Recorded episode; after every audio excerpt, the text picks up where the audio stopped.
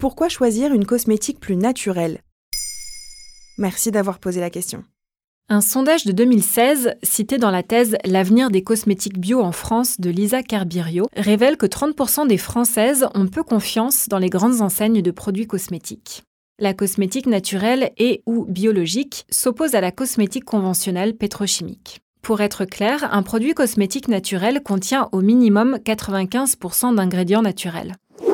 Comme le rappelle Lydia, alias la biotista sur Instagram, la cosmétique labellisée biologique répond à un cahier des charges plus précis et exclut des composants controversés tels que les parabènes, utilisés comme conservateurs, mais aussi les silicones, les perturbateurs endocriniens avérés, les parfums de synthèse ou dérivés d'animaux est imposé aussi un minimum d'ingrédients issus de l'agriculture biologique. Et est-ce que tu peux donner des exemples concrets? Oui, bien sûr, prenons les corps gras. Ils représentent 10 à 20% du total d'un cosmétique. En version classique, ces corps gras sont des huiles issues du pétrole ou des silicones. En version certifiée bio, ces corps gras peuvent être des huiles végétales, des cires ou des beurres végétaux. Autre exemple avec les gélifiants, qui représentent 0 à 2% du total. En cosmétique conventionnelle, tu trouveras des polymères d'origine synthétique versus des gommes naturelles ou des algues. C'est à se demander pourquoi les cosmétiques conventionnels représentent la majorité de ce qu'on trouve sur le marché. Et encore, les temps ont bien changé et l'offre naturelle ou biologique est aujourd'hui très large.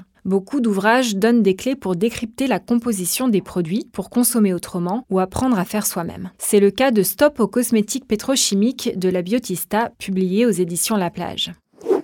Lydia liste 5 bonnes raisons pour changer nos pratiques. Votre santé, votre peau et vos cheveux vous remercieront. Découvrir une cosmétique plus éthique, réduire notre impact écologique, faire des économies et enfin découvrir des produits efficaces et sensoriels.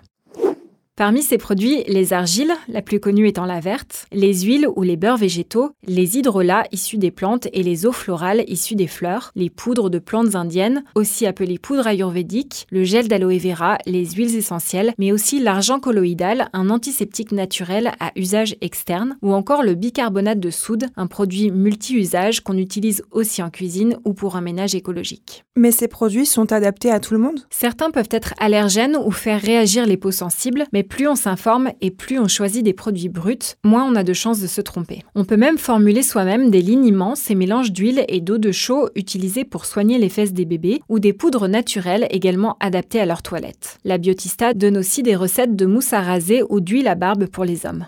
Et qu'en est-il des cosmétiques solides? On en trouve aussi de plus en plus. Ils ont l'avantage de ne pas contenir d'eau, donc les principes actifs sont plus concentrés. Les cosmétiques solides durent aussi généralement plus longtemps, que ce soit le dentifrice, les déodorants ou les shampoings. Enfin, ils créent moins de déchets car les contenants en verre ou en carton sont plus minimalistes. Maintenant, vous savez, un épisode écrit et réalisé par Émilie Drujon. En moins de 3 minutes, nous répondons à votre question. Que voulez-vous savoir? Posez vos questions en commentaire sur les plateformes audio et sur le compte Twitter de Maintenant vous savez.